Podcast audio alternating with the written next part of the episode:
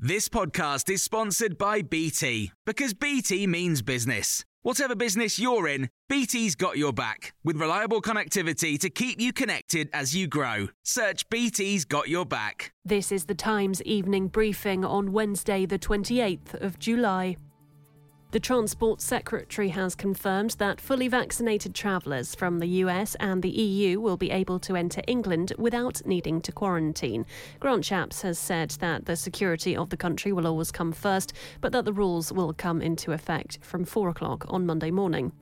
Earlier today, Labour criticised the move. Here's the Deputy Leader, Angela Rayner. We saw the Delta variant that came in through the reckless decisions of the government previously, and you know we have to have concerns about that. Testing is incredibly important, and making sure that we keep our borders safe is important.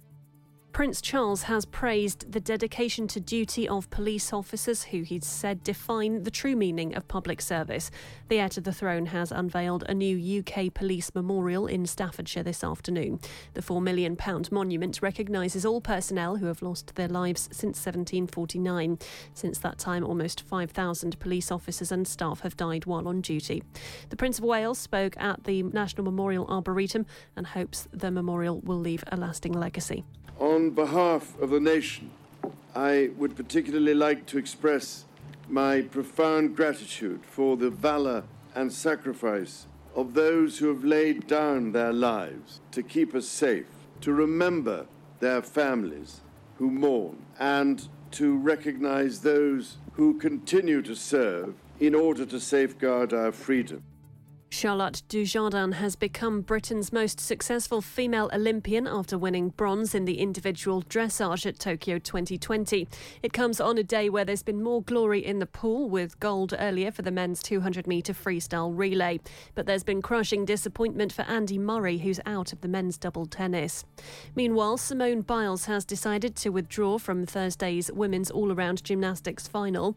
The 24 year old pulled out after one rotation of the women's team final yesterday yesterday in Tokyo, citing mental health concerns. USA Gymnastics says Biles is yet to decide whether to withdraw from her four individual finals that are scheduled to take place next week. New guidance has been issued to professional football clubs at all levels in England that will fundamentally change the way that heading is trained.